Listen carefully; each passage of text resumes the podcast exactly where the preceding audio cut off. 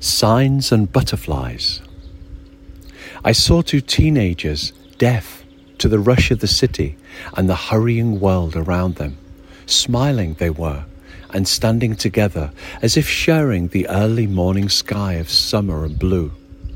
They signed in poetries of sunlight, love and friendship, walking together, dawning earth fresh and new.